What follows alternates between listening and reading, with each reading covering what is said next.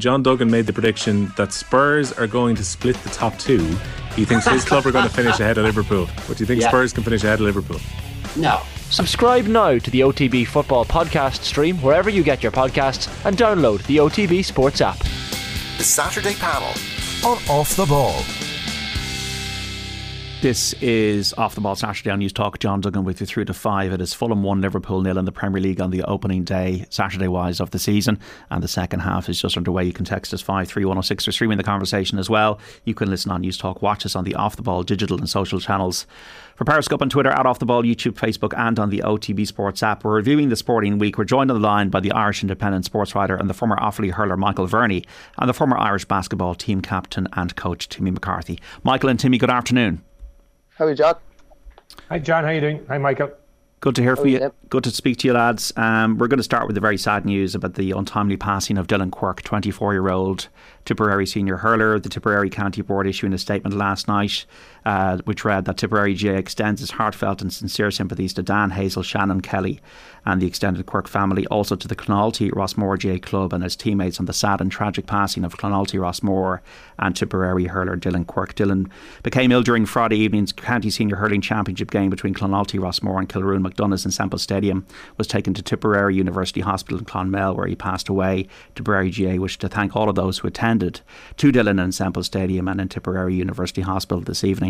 As a mark of respect to Dillon, Tipperary GAA have called off all games due to take place in the County Hurling Championships this weekend. The GPA have also issued the following statement The family, friends, and teammates of Dillon Quirke are foremost in the thoughts of players across Ireland. We can't imagine your pain, but we'll walk with you and support you in any way you can. Rest easy, Dillon. We mourn your loss and celebrate your life. You will stay forever young. And tributes to Dillon from Uachtarán Heron, Michael D. Higgins, and um, Taoiseach Micheál Martin. And Michael, you played hurling, you covered the sport as a journalist. Just incredibly sad news today. Uh, it's very hard to get your head around, John. To be honest with you, um, like Dillon Quirke, Dillon Quirke was wing back for Tipperary there in this year's championship. Like, and he's no longer with us now. It's just very, very, very hard to believe. Uh, we were hurling last night ourselves, and we just got word uh, after the game that the the, the and Clonoulty game have been called off and that there was something serious at play. And then obviously the news filtered through uh, later last night. Just horrible, horrible news. 24 years of age, uh, a man uh, coming into his prime uh, as a hurler, um, off the field, by all accounts, was described as a, as a gentle giant. You know, a, a guy who had time for absolutely everybody. Um, just really, really hard to, to get your head around it. Uh, deepest sympathies to everybody in the Clonoulty Rossmore club and, and his friends and family. I was I was at the 2018 county final. Dillon played uh, when they beat uh, Nenagh Rogue. It was their first county title to win in a while, and he was, you know, he was a big, big part of that and a big, big prospect within Tipperary hurling. Um, puts a lot of things put puts a lot of things into perspective, but just really, really get hard to get your head around this one and somebody with a bright future in the game at senior level, Michael. Yeah, oh, big time, John. Yeah, um, he was wing. He's probably maybe uh, better known as a forward, but he was wing back this year, uh, and he was one of their better players in in was what was not a great year for Tipperary. Um, but a really, really bright prospect. Had to take a, a year out, uh, a couple of years back, uh, and then I think it, there was a there was a couple of quotes going around uh, last night. I just saw in a couple of tributes to him. He scored four points. He was man of the match in the league game in 2020. Um, and he just talked about it. You know, he's waited his whole life for this, and that was his dream. And his dream was to represent his club and go on and represent Tipperary. And um, yeah, it's just so sad and just uh, deepest sympathies to, to everybody involved. Just a yeah, really, really tragic incident. Yeah, Timmy, uh, somebody passing away doing something they loved, and the J community is very good at rallying around uh, loved ones at this time, and they will need to be.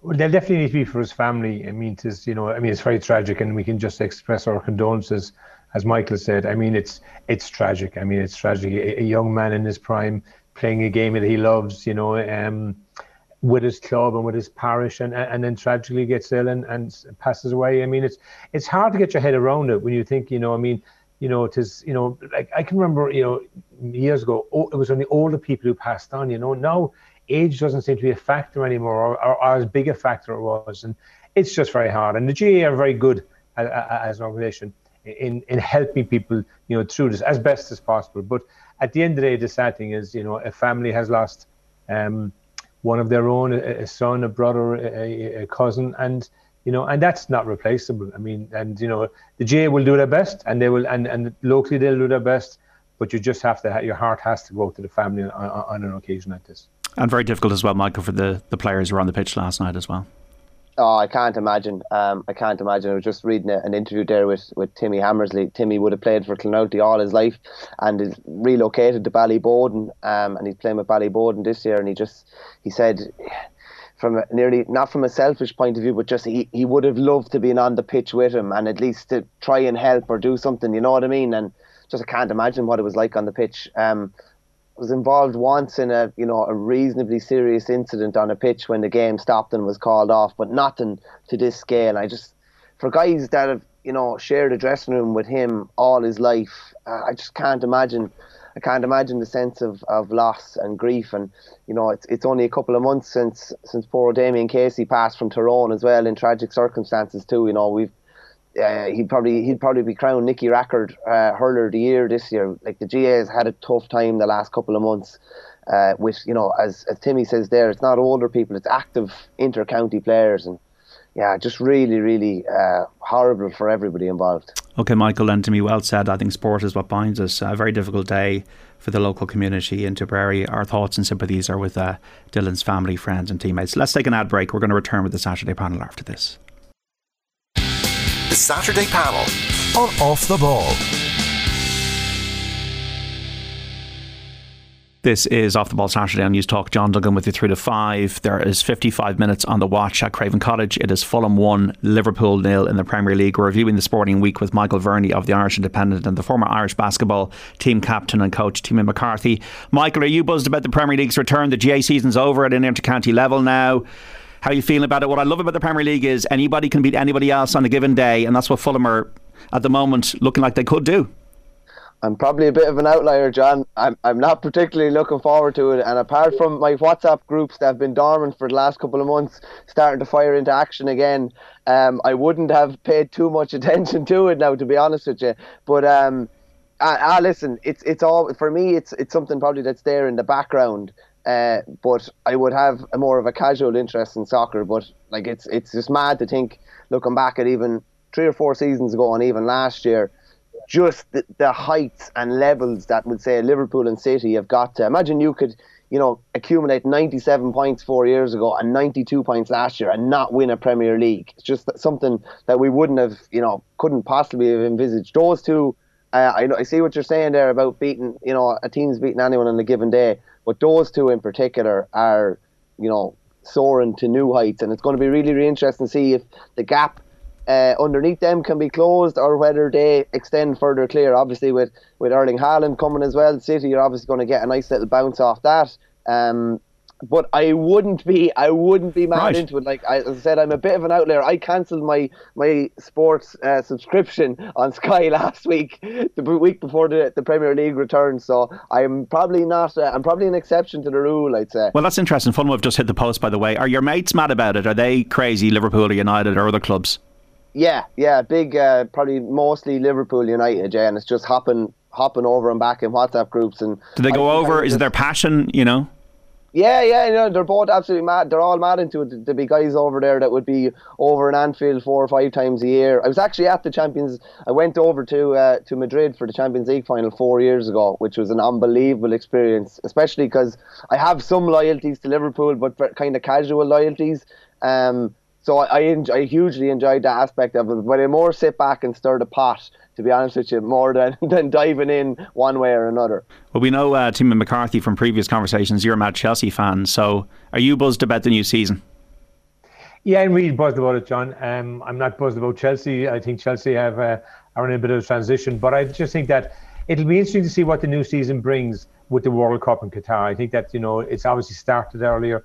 Um, it's going to have a break, you know, a big break. So that'll be interesting to see what, what, what goes on. But I'm really looking forward to it. I think that you know, some teams have really strengthened. I think Haaland is in it, will be very exciting to watch. I think when he settles into England, I think he's a natural goal scorer, and he gives City such a huge edge in, in that sense. Your own club, Spurs, have really strengthened. You know, I'm a big Conte fan. I thought he did a brilliant job at Chelsea. And Arsenal, my grandson's uh, team, Colin, his team, Arsenal seem to have done you know, some good business in the summer. And so I'm really excited, John. I'm a bit worried about Chelsea because I think Sterling is a great buy. Uh, Koulibaly, I think, is a, is a nice signing, but he just replaces Rudiger. And I think Cucurella yeah, last night, I think, is another good signing for Chelsea. But we need somebody who's going to get a lot of goals, and you know, um, so that'll be a challenge. But I'm excited about it. I think it's, you know, I think it's a pity the J season is finished, though, in the sense in the county. I think that also is a pity uh, as well. But I'm really looking forward to the, to the Premiership and and to see what develops over the year, you know, and see the, um, people talk about City and Liverpool, and you know, I think City are ahead of everybody.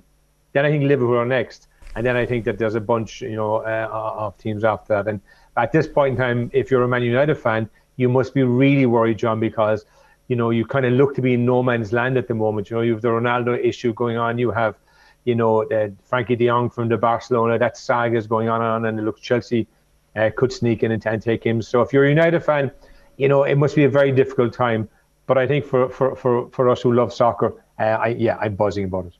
I'm just interested in some stats Sarah done during the week. Um, to me by uh, producer Shane Hannon. Just going through Irish players' involvement in the first Premier League season 30 years ago, it was over 64,000 minutes.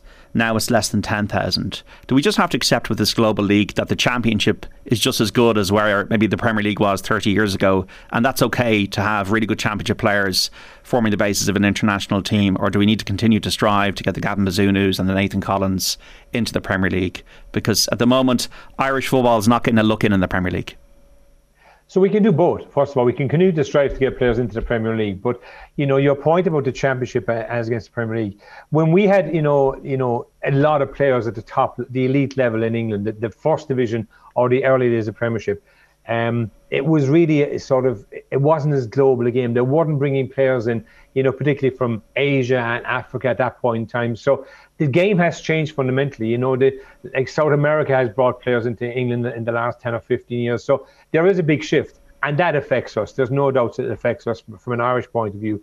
Um, the, is the championship as good as the old first division or the early days of Premier? Um, it's probably still a, a, a, level below that in that sense. But if we have players competing at the top end of the championship and a number of players in the Premiership, then that's the best we can look for. Because in the global scheme of things, we still are a tiny island. You know, even though soccer is obviously the largest sport in the world, we're still a tiny island. So statistically, the chance of us getting players in against some of the larger uh, continents or countries will still be statistically very low.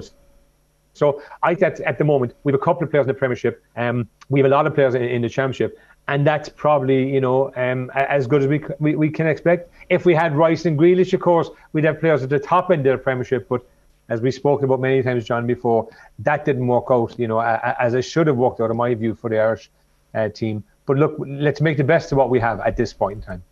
Uh, also during the week, uh, Michael Derek Lyng got the Kilkenny gig, and it seems like a logical choice, doesn't it? Uh, six All Irelands. He's very much a player in the mould of Cody. He was very much a guy in the end room and midfield as a work rate player, obviously talented as well. Um, selector under Cody, 14 and 15, won the All Ireland under 20s with the team as manager this year. Little fanfare about it. Maybe that's what Kilkenny needs, and hopefully uh, he does well. Yeah, natural fit, John. Definitely a natural fit. Uh, just reading Eddie Brennan in her own paper yesterday saying there was there was two guys in the Kilkenny dressing room that didn't speak too often, but when they did, his ears pricked up and everybody listened. One was Noel Hickey, the other was Derek Lyng. Two guys that generally uh, their actions spoke louder than words on the pitch. Um, he served his apprenticeship under Cody, stepped into the under twenty gig, probably had uh, a season or two, probably tricky enough where they learn where they learned a lot and results didn't go their way, and they obviously won the All Ireland this year.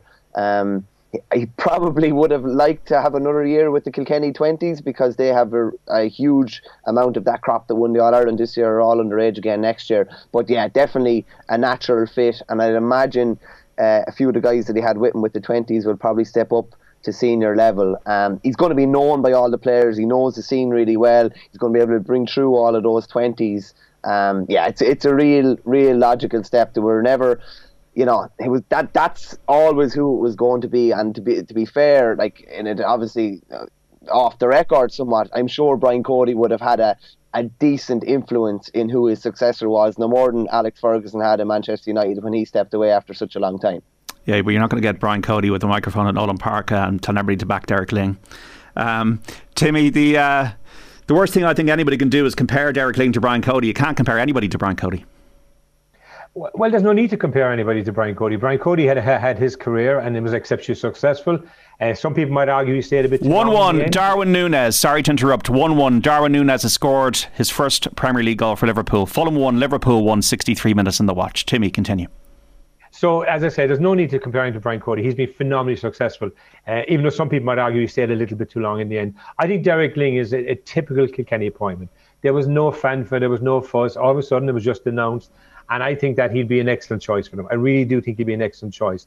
Michael's point about Alex Ferguson, I, I do hope that Derek Lyng, uh, if he has get the stamp of approval from Brian Cody, will have a much more successful entry into his management career at senior level than David Moyes at Old Trafford, and many successors to David Moyes in that sense. But from a Kilkenny point of view, he's highly regarded. I mean, obviously as a player, he was exceptional. In The 20s, he's done a smashing job.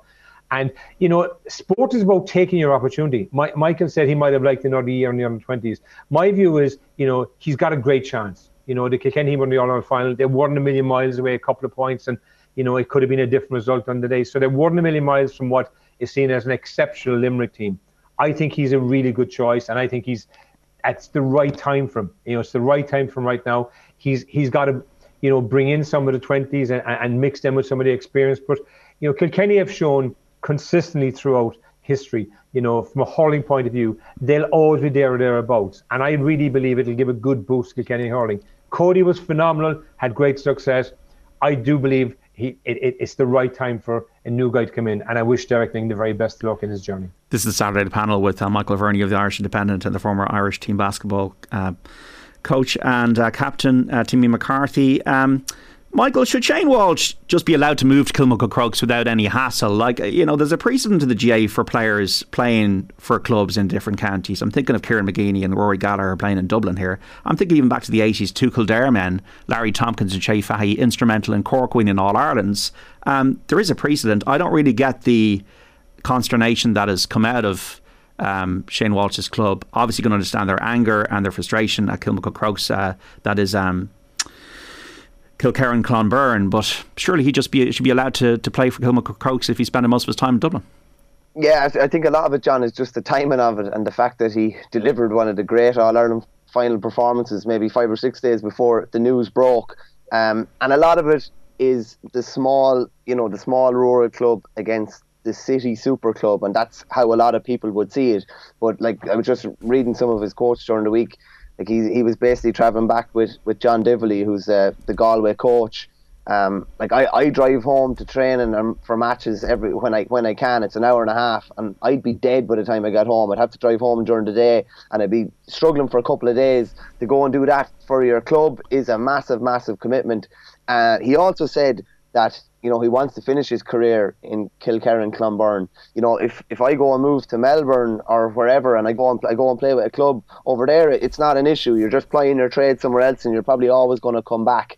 Um, and I definitely think it's his intention to come back. It's probably just not feasible for him to be doing that type of driving. And he's obviously in college trying to study and put hours into that as well.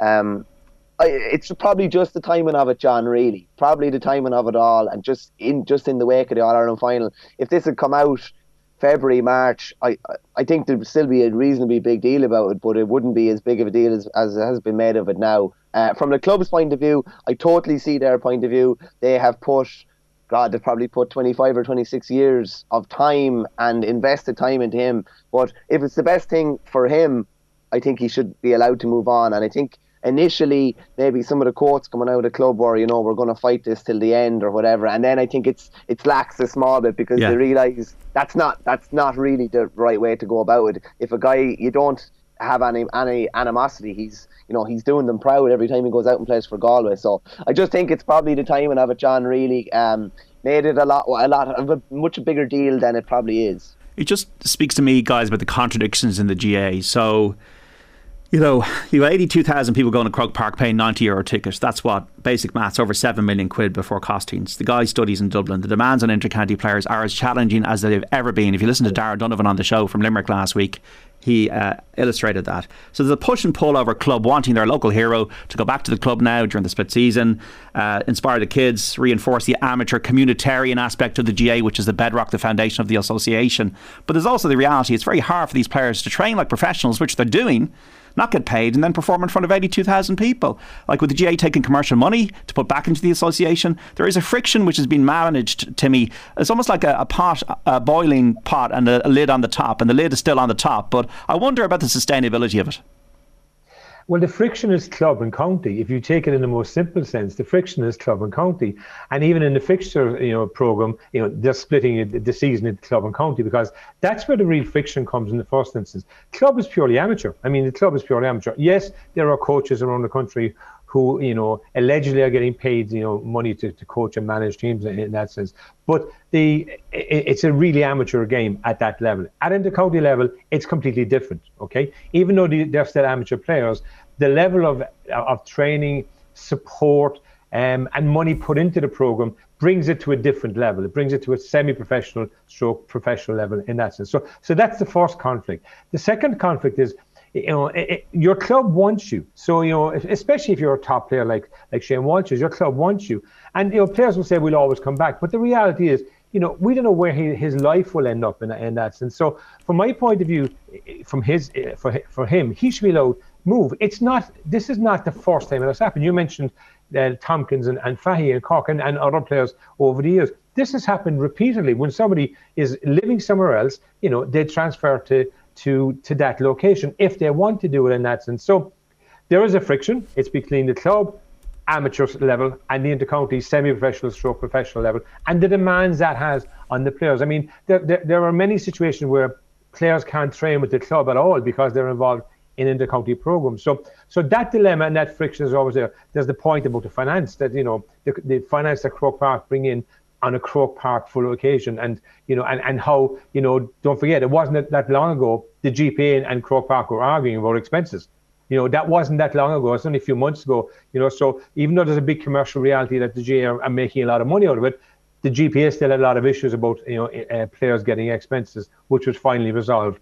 So I do believe that that conflict is always going to be there, and it will get bigger. It just will get bigger when money is involved on one side of it, real significant, large chunks of money, either investing in the intercounty programs or the um, revenue that is generated, you know, in, in the stadia, as against the local amateur in it for the parish, you know, in it for the club, in it for your cousins, your brothers, your sisters, your friends, your parents, your grandparents, you know, following legacies that conflict will always be there and will just get bigger. And I think to see the fixture season um, program this year is a sign of the split between the county game and the club game. Is there a stigma? The issue yeah. he should be out there. Is there a stigma in, in, terms of the word amateur, Michael, in the GA? in that you know we see all the the investment that goes into intercounty teams preparation and execution, um, we Cora Staunton on the show last week, like speaking about how she's living the dream in Australia now as a professional athlete. athlete. Probably the best ever ladies Gaelic footballer in this country, right? Uh, 11 All Stars.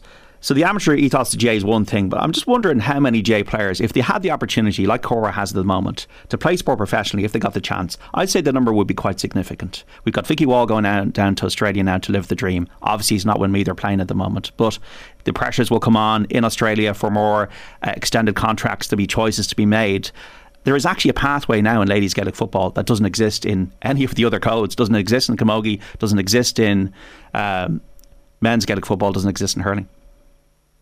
Yeah, no, I, I, I don't disagree with you, John. The the one thing that anybody who goes to Australia says is the the chance to experience what it's like to be a professional, uh, because basically, and I know it's said over and over again, like the hours that are put into intercounty are absolutely huge. But at the end of the day, you are getting up and going teaching, you are getting up and going doing whatever you're doing the next day. And just like on, on that as well, the whole amateur, uh, you know, it's amateur probably a name only. Like, wh- like where are the farmers at intercounty level? Where are the plumbers? Where are the electricians, the builders? Like it's just probably not feasible to be doing manual labour and playing intercounty at any level anymore. It's just it's just not it's not possible because you need to be resting you need to be resting every minute you're not training. If you're putting 30 or whatever hours into it, uh, you need to be resting the rest of the time. So, like, it is, let's call a spade a spade, it is amateur in, in name only now. The amount of time that goes into it. That's why um, I think two or three weeks more of the intercounty calendar would be enough. I don't think there's, uh, I don't think we need a big six or eight week extra block grant like that. I think the two or three weeks is would be more than enough. I think it cuts down the pre-season, which players are happy with. It makes their inter-county season not, you know, a huge amount shorter, but enough shorter for them to have a bit more time to focus on some other things outside the GAA. Um, so if you're not let back till a certain time, which generally teams are starting to abide by that now, the pre-season is four to six weeks before your league and you're ready to go then. I think players are an awful lot happier with that because it had ran out it had ran out of control. And that's not to say within that seven or eight months that they're there it's not unbelievably intense. It is it's full bore and it's non-stop. And yeah, listen, it's amateur. It's amateur, but it's amateur in name only. Let's call it a spade a spade. Forty-three goals is what Alexander Mitrovic scored for Fulham last season. He's got two today, and they're back in front now against Liverpool, two-one at Craven Cottage, where the seventy-three minutes on the watch. Alexander Mitrovic from the penalty spot. Liverpool fans, it's uh, not going your way in the sun in London today, and Fulham are two-one up. So an amazing start to the season for them if it stays that way. Um, you're, you're disappointed. Are you dis- why are you disappointed to me that the intercounty season's over right now? People might make the argument, well, the clubs need their time.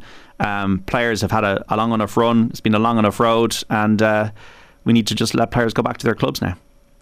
Well, I'm disappointed for a few reasons. First of all, we have fine summer's day, okay, and you know the, the, pitches are in their best condition, and I think it's great. It would be great to see the best players in, in, in the country, you know, performing in the best conditions, and you know, traditionally July and August uh, and September tend to be the best conditions to play football. That's the first thing. Secondly, I think from a sport point of view, if you're marketing a sport, you know, you need to it's extended. I mean, Michael made a point about the pre-season, and you know, I, I think that's very good if they can actually abide by the rules, because many clubs have have got caught, or many counties have got breaking pre-season rules, even even during COVID. So I think that for me, I missed in, in the best time of the year for football and hurling and and, and camogie and and, and ladies football.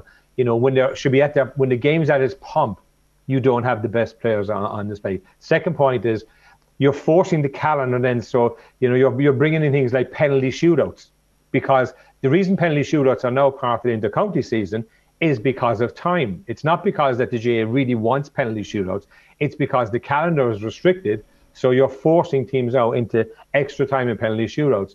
And you know we've had some games during the year you know, I remember the Clare Limerick game in which went extra time. Wouldn't that have been brilliant to have another day out to, to see that? So the calendar is restricted, so therefore it forces things like extra time and penalty shootouts. I don't mind extra time and penalty shootouts on the second uh, drawn game, but I think after the first game, players and teams should be given the chance to have another day out to see can they get over the line, and that's it. So two factors: the best weather, we don't see the best players in the country because you know it's finished, and we've shortened the season, which has brought in extra time and penalties, which really doesn't need to be brought in other than you have a fixture congestion. Okay, got to take a break. Going to come back with this topic with Michael Verney and Timmy McCarthy after the news, which is coming up right now. The Saturday panel on Off the Ball. This is Off the Ball Saturday on Newstalk. John Duggan with you through to five on the Saturday panel with Michael Verney of the Irish Independent, the former Offaly hurler, and also Timmy McCarthy, the uh, ex Irish basketball uh, player and coach. Uh, it is Fulham 2, Liverpool 1 in the Premier League. Alexander Mitrovic with two goals for Fulham, one from the penalty spot. Uh, Darwin Nunez scoring for Liverpool on his first Premier League start, but Liverpool trailing in that one with 79 minutes on the watch. We also have matches elsewhere today in the Premier League and in the Championship. So plenty to get through between now and five o'clock. We've got Football Saturday between three and five with Mark Lawrence and joining Dan McDonald and Johnny Ward. Really looking forward to the football. First Football Saturday of the new season, and Norwich have equalised against Wigan. Was now Norwich one, uh, Wigan one that game at Carrow Road in the Championship. And let's just go through the match there and the lineups. Um, so we have James McLean uh, scoring to open the uh, scoring for Wigan, and Will Keane is also playing for them, and we have Andrew Omobamidele playing for Norwich. So a lot of Irish on show in the Championship at the moment. Uh, Michael Verney got a text in here on 53106 about the split season and club and county and all that, and you're a club player. Does Michael think the split season suits the elite players like TJ Reid, who goes from club to county, back to club 12 months around with no break, says Connor in Limerick? Uh, I don't know what about my opinion, but TJ Reid definitely doesn't like it anyway, and he said he said as much uh, in media media dealings yesterday. Uh, some some county players will, will like it because it's uh, maybe a bit of a change of pace, and you're taking things down a notch, going back to your club. Uh, depends if you, John, if you go on a long club run, it's it's a it's a twelve month it's a twelve month gig. If you're going all the way to the All Ireland club final, uh, Baron, your man, your county manager gives you Mo Salah has scored for Liverpool 2 2. Sorry, coming Michael. down, coming down the wing. My WhatsApp group is flying here. Um, yeah, no, listen. Depends how far your club goes, John. If you go on an Ireland club run or a Leinster campaign or a Munster campaign, your season's going to be pretty long, and it needs a lot of management by your intercounty manager to make sure that you're getting a break before you go back in. Um, uh, the, the thing about the split season is, though, John, it's not technically really built for the elite player. It's built for the other 97 or 98 percent. That and that's why the club has been put centre stage during that time. Do you agree with it? I do. I do agree with it. I just think, I think two to three more weeks to let things breathe a small bit. Like, like from a working point of view, you were the same, John. You went from All Ireland hurling final weekend and all the build up, uh, all the build up. I had a great, I had a great time. I tell you that, that last three weeks, I had a great time going on the All Ireland circuit. I was out, out at the Dublin Kerry game. I was out at the. Uh, obviously, you're working during the week and you're building up to it, but then it's over. It's actually if if you if you're actually covering the sport, if you're following sport, it's great because the only thing you need to worry about now is soccer. Yeah, well, a fair, fair point. Yeah, I just think it needs another. I think it needs another week or two to breed. Like between the two All Ireland finals, they probably have a week between, an extra week between them. Uh, there was a time there in probably early May where there were that many games going on that it was hard to keep up with what was going on. Things just need to breathe a small bit. And yet Kerry have a four week break, and yet Limerick have a four week break. So I think that needs to be refined a bit more. But I, I like anybody calling for All Ireland to go back to September just don't see it happening. Um, I think this will be tweaked and it'll Yeah. they'll come to a kind of a happier resolution for all. But I definitely think the split season is here to stay. Fulham 2, Liverpool 2. I've no issue with the split season. I think it's good for club players. My issue is all these preliminary competitions earlier in the year in inter-county level that don't mean as much. All these McGrath Cups and Walsh Cups, I'm sure they're brilliant in, their- in, in their own in their own right. But if you're squeezing, as Timmy said, penalty shootouts and extra time, I was at the Clare Limerick game, you know, the benefit, the obvious benefit of having a Clare Limerick replay in the Munster Hurling final, filling Semple Stadium, 54,000 people again, or whatever the attendance is, and getting the, the, the significant gate receipts to put back into the association of the club game. We'd all be down there for the second day. I don't really understand it. Like I don't understand like the league. To be honest, is a meaningless competition compared to the championship. You need to have a season starting later in the year, March or April, and having a bigger championship with matches played until August in good weather. That's the John, yeah, I just I've been trying to incorporate league into championship in some way. yeah. as Well, the Champions League is the obvious thing for football, but Congress, you know, was too conservative around that last year uh, because Yeah. the provincial councils well, are too strong. It, it didn't happen, but if it had happened and the All Ireland finals had been ended in draws and gone to extra time, like I just I, I wouldn't be able to handle extra time in an All Ireland final. If you get that far, you need another day. They potentially could have been decided in extra time. Wouldn't have been penalties first day out, but it could have been penalties second day out. All Ireland finals in particular, like that has to go to a replay. And from an association point of view, as you say, from the financial point of view, you'd imagine you know you'd imagine they'd be loving that. Yeah, but it, it- I think it was 73 million was the last figure I saw before COVID of what they were generation. They're putting back into the association. I'd love to see what the figure is going to be for a season like this season. Um, because the gate receipts are going to be down if you're having less replays. And if you're squeezing things in now, next year they'll they'll have you know more football matches and in the kind of the latter stages and groups and that kind of thing. But uh, look, it's, it's probably conversation for another day, and I don't want to bore people about it. But um, it is an interesting uh, conversation because there's no intercounty. Like all these stars, like talking about Shane Walsh, David Clifford, we're not going to see them again now until next February, March, which I don't know. I don't know about that.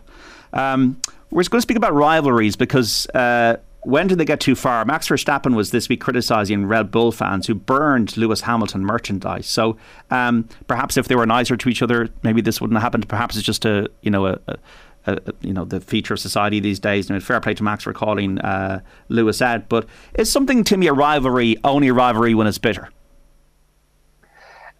No, it's not only when it's bitter. I mean, there are there are many great rivalries that you know, but the, there is always a, a, a, an angle to it, though. The rivalries. If you, I mean, if you think across across a lot of sports, right? I mean, so my my in my life, one of the big rivalries was Cork Hibs and Cork Celtic in the in the League of Ireland in the seventies. I was a teenager, and um, you know that was a huge rivalry. But there was no bitterness. Like we wanted, I was a Hibs fan, and you know my friends were Celtic fans, so I wanted them to lose, and they wanted us to lose. But there was no real bitterness in it. I mean, if you think of some of the other rivalries, Boston Celtics and LA Lakers, and in, the, in the NBA was phenomenal rivalry in that sense. And so I don't believe rivalries have to be bitter um, to to be to be a rivalry. Cork and Kerry in football, or Cork and Tip in hurling would be two other ones that would come to mind from my perspective in that sense.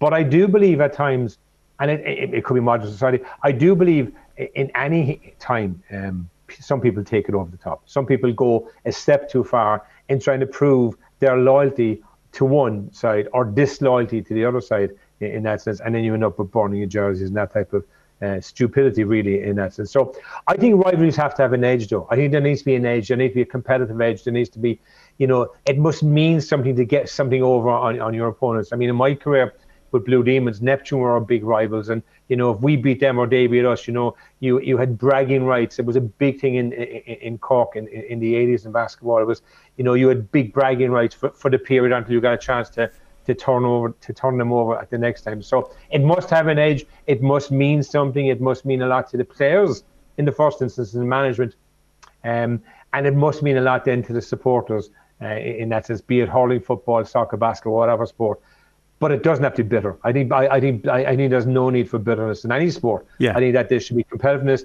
there should be edge, there should be toughness, fierce, fierceness, but it should be you know it should be all for the right reasons. Yeah, I think edge and dislike are acceptable. I think hate is when it goes over the line, doesn't it, Michael? Yeah. Um, I I don't condone any of that type of shenanigans, but I have to say I think bitter is better uh, when Ooh. the bitterness there between uh, like look at look at look at F1. We're talking about Verstappen and Hamilton now. Look at Prost and Senna. There was there was a bit there was a bitterness there. Look at uh, James Hunt and Niki Lauda, and anybody that's seen Rush will see the bitterness that's there.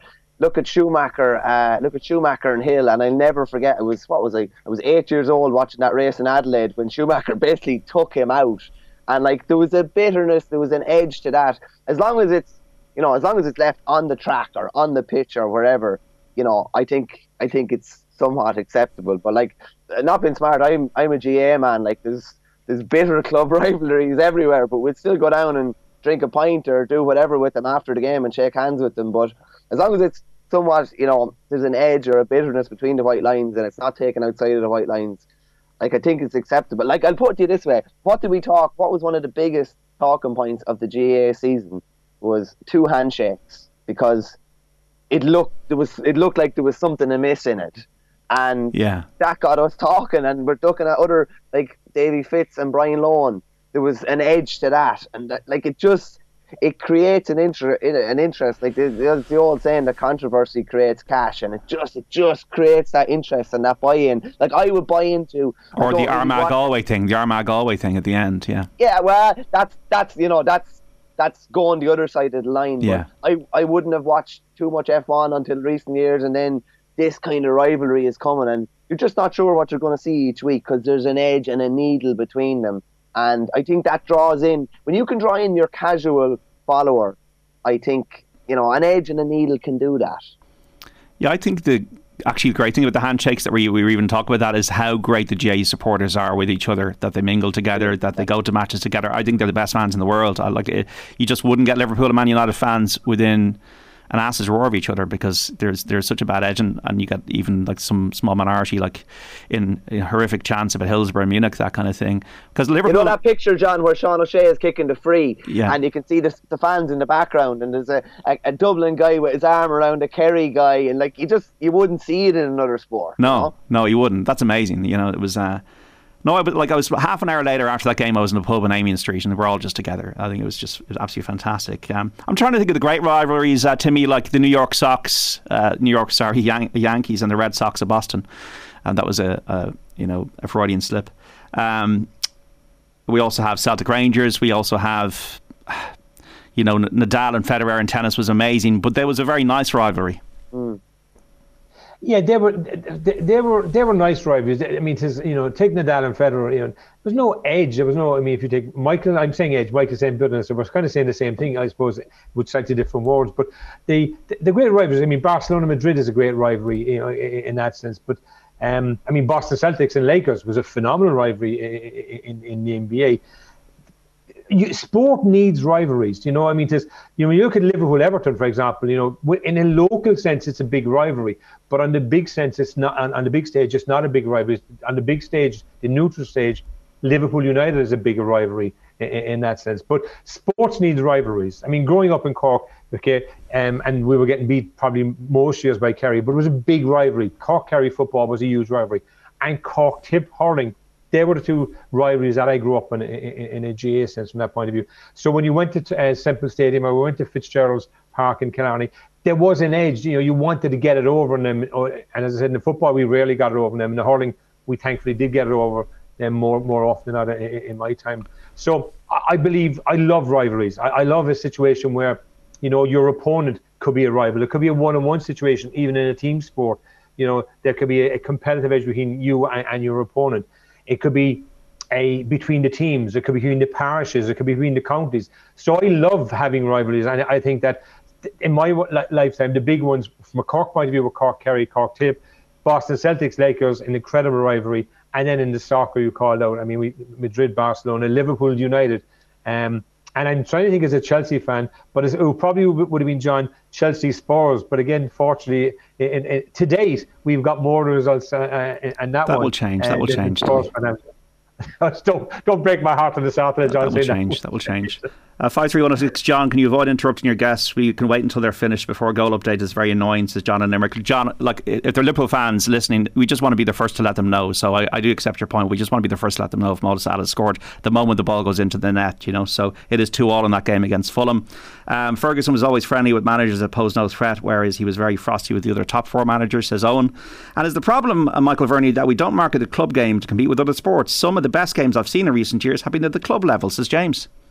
Yeah, it's been some deadly club games. You only have to go back to like the, the finale of, of Harry Ruddle. Valley. Yeah, yeah, like yeah. There you go. Um, I actually I was looking through this because I actually forgot his second name because I was thinking about trivia for the end of the year. You're looking at who was the, the hero of the All Ireland final, and I look back at it, it was obviously Harry Ruddle, unbelievable, and it was like someone had a tweet out, you know, TJ Reid semi final free over Thomas's and Harry Ruddle just goes and tops it. Like some of the most dramatic things that we've seen in the GAA over the last God knows how long since the club really started, uh, since TG4 really started showing all the games have been club games, some unbelievable performances. You look at players have probably taken um, their legendary status to an even higher level through performances with the club. I'm thinking even Tony Kelly, Joe Canning, uh, Brendan Maher, even with Borris-Ileigh, these sort of guys. Padraig Maher would say with, with SARS. Um, just it it is a local thing, but we we could do an awful lot more to promote those games a lot more. I like the fact that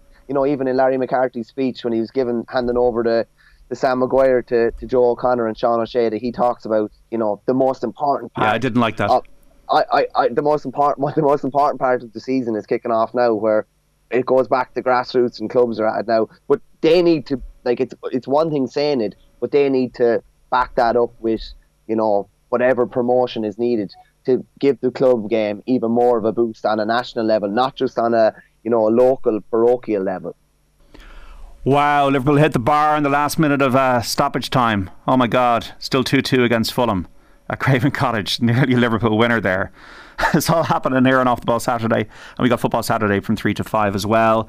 Um, just want to ask you this as well, Michael. What about the club rivalries in Wicklow GAA that has held the county team back from ever winning anything, says Paul and Wicklow? That's that's not just Wicklow. That would have been a common team. Like uh, in Offaly, that would have definitely been a problem. Uh, I remember like St Brendan's had won uh, a colleges All Ireland, and Banagher had won a vocational schools uh, be All Ireland, and Padro Whelan, the manager, had to come into the dressing room with the Offaly Minors, who went on to win three All Irelands in four years, and had to basically like nearly lift lads up away from their own club mates uh, because there was a, a Rynagh's click here and there was a Birr click here, and that's you know you just will not win anything at county level uh, when that's the case. Like the Limerick lads will go hammer and tongs with each other in the Limerick Championship, but once they step across the white line They'll go and enjoy each other's company that night. They'll go back in. There will be no festering um, rivalries or clashes or anything like that when they go back into county. And that is still a problem in some counties. And um, Wicklow is probably a, a fairly good example um, of that. Um, it's just something that a manager has to nip in the bud. And club managers, uh, while uh, while fostering an edge in a game, they have to make sure that that edge does not exist when they leave the white lines, and that those guys are able to go in and represent their county and be shoulder to shoulder with guys that they were, you know, clashing with at club level before that. Uh, 53106, uh, Paul and Cork's been in touch. Given Chelsea's storied history and strong English nationalism support in the 70s and 80s, for example, Tony Cascarino signing as an Irishman was not welcomed. How did Timmy find himself as a Chelsea fan in Ireland? Well, I've told this story before, John, so I can bore people again with the story, but basically it comes down to George Best. So, in the my first time watching television um, from Cork was we'd only see the, Europe, the European Cup, uh, Cup Winners' Cup, the Fairs Cup, and the FA Cup final on television in Cork. And um, the first team I ever saw win anything was a team led by George Best. They won 4 1 um, in 68. And then the next team I saw win was Chelsea, beat Leeds uh, in Old Trafford in a replay 2 1. And I thought this team always won because they wore navy blue. United won navy blue in that uh, European Cup final. So I thought this team in navy blue always won. So I said I better start following them. And then I had 30 years of hardship for making that decision. So I blame George Best for following Chelsea. Very good, very good. Uh, just to finish, um, LIV Golf um, is doing my head in. Um, maybe other people as well. Maybe people are bored by the thing though. But as uh, Tiger Woods shown, uh, Michael Verney, that prestige and legacy and competition is more important than money. Apparently, turning down seven hundred to eight hundred million dollars uh, to go to LIV. Yeah, it's um, it's a big statement and probably a statement that golf probably needed. They needed somebody like that to make a statement like that. Um, yeah, listen, there's probably a lot of golfers that have tarnished their reputation. Golfers that you know, you, me, and a lot of other people would probably have enjoyed watching in Ryder Cups and enjoyed the the, uh, the you know the buzz they bring to it, the energy and enthusiasm they bring to it. But like, you, you can't just turn a blind eye to you know, essentially, if they said they were filling their pockets and this is purely a financial decision, you know, you maybe be able to have somewhat respect for them. But the fact that they're glassing over, like, this is purely a financial decision. And trying to defend anything that's going on in Saudi Arabia is like it's defending the indefensible. So I'd be, I'd have more respect for these guys if they actually just stood up and said what was the actual reasoning behind them signing. And I think, uh, you know, Tiger and others, God, we're going to see more. We're going to see more moving over the next while, and even to, um, you know, they, they got the big presenter there. Uh, Feherty is after moving over as well, which is a big, you know, that's a big deal. Um, but I I, def- I won't be watching anyway. Um, it's still just it's be the majors that I'd still be watching, and but maybe golf is going to be the quality of golf is going to be eroded significantly as a result of this, and it'd be amazing to see. I I just love to be having this conversation in five years, see where golf is in yeah, five years. But absolutely. this is totally changing the game at the moment. Well, it's a it's a, a, an attempt to take over by the Saudis with Greg Norman as their point man, um, and he's got a lot of resentment about the fact that his World Tour idea was scuppered three decades ago. Uh, so he's hell bent on using this money to sign these players and fracture the tour and possibly take over golf. Will be impossible to do so with the four majors and the prestige they have, but it'll only be about four weeks a year if this continues to go this way. So Tiger Woods and Rory McIlroy deserve a lot of credit for standing up to this. Um, in a way, in almost like the world is grey, Timmy McCarthy. Like you know, not every country in the world uh, is pure. Um, the, the DP World Tour, the European Tour, had a tournament in Saudi Arabia only a few years ago. These players could ar- argue they're independent contractors. They should be able to play wherever they want. So Joe Biden does business with Saudi Arabia. He was fist pumping MBS not too long ago. So you know, there is a degree of hypocrisy to a, a lot of these arguments. Um, you know, golf is played in certain countries in the world that have got questionable issues. Um, my issue with the whole LIV thing is the fact that there's a takeover for exhibition golf, and sport to me is about prestige and heritage and competition and beating the best and playing against the best, and the money should be a byproduct of that, not the main focus. So I, I would agree, John, with, with, some of your sentiments. I, I think the LIV golf situation is very interesting. I think that some of the early players that went out went out for money and, and came up with concocted stories about everything else, right? I think DeChambeau and Koepka came out and said we took the money. I mean, they just came out as clear, clearly and said they took the money in that sense. I think it's kind of easy for Tiger to turn out 800 million when he probably has, you know, a billion in the bank account. So, you know, but Tiger's about the legacy of the game, and that's what you know you have to admire in, in his context. My concern for golf is a few things. First of all, they're independent traders, and you're right, there is hypocrisy in professional sport, there's a lot of hypocrisy because it comes down to, to revenue, it comes down to people getting paid big salaries, big big fees, etc. And people have gone to Saudi Arabia previously for invitational tournaments and exhibition tournaments and taking big money. So even though now they're staying on, on, on the PGA Tour, but I do believe if you take a vast amount of players out of uh, the PGA and DP uh, World Tour, particularly the PGA Tour, to the LIV Tour, it dilutes the majors if they're not allowed playing it. So if you've guys like Koepka, Dustin Johnson, DeChambeau, and others who may follow in that sense. It's starting to dilute the majors, and that's where, if you take Michael's point in five years' time, they have to fix the solution. Greg Norman is probably the worst guy in the case of his failed for three, uh, three decades ago to be lead because you know he's antagonizing to the PGA and antagonizing to the R&A. So so that's a challenge for, for the LIV Tour. But it's exhibition golf. I mean, if you think that you you come last in in the in the tour, the three day tournament, and you get a couple hundred thousand. And you know, so some guys in the DP world I'm, I'm getting that for winning. So it's a real issue financially. But my issue with it is that golf needs to have the best players competing for the majors to maintain the legacy of the majors. And if you start to exclude people, irrespective of their decision to go one way or the other, in a world where tours have gone and played um, and players have gone and played in places like Saudi Arabia and other places in that sense, then you end up diluting the sport. And that's my big concern for golf is that they need to find out, figure a way out to allow the best players in the world who are professional players, irrespective of what tour they're on, to compete for the majors if you're to maintain the integrity of the majors. Think about an adjacent and an adjacent, right? And let's just use, you know, hurling at this point in time. Imagine that, you know, you have a situation where you say that Limerick and Kilkenny have the biggest benefactors, okay, in the next 10 years. Um, and then because the benefactors may have a question mark about them, you exclude them from the All Ireland. All you're doing is diluting the All Ireland. That will never happen, obviously, in a GAA sense, but it's happening right now in golf. Okay, Timmy McCarthy. Um, I suppose one thing that they will have the exemptions, but those exemptions won't last forever. So appreciate your time, Timmy McCarthy, former Irish uh, team basketball captain and coach, and Michael Verney of the Irish Independent. Have a great Saturday. Have a great weekend, folks, and thanks for coming on the Saturday panel. Thanks, Good to John. see you, John. Cheers, Timmy. Good to talk to you, Mike. Cheers, guys. Good luck. The Saturday panel on Off the Ball.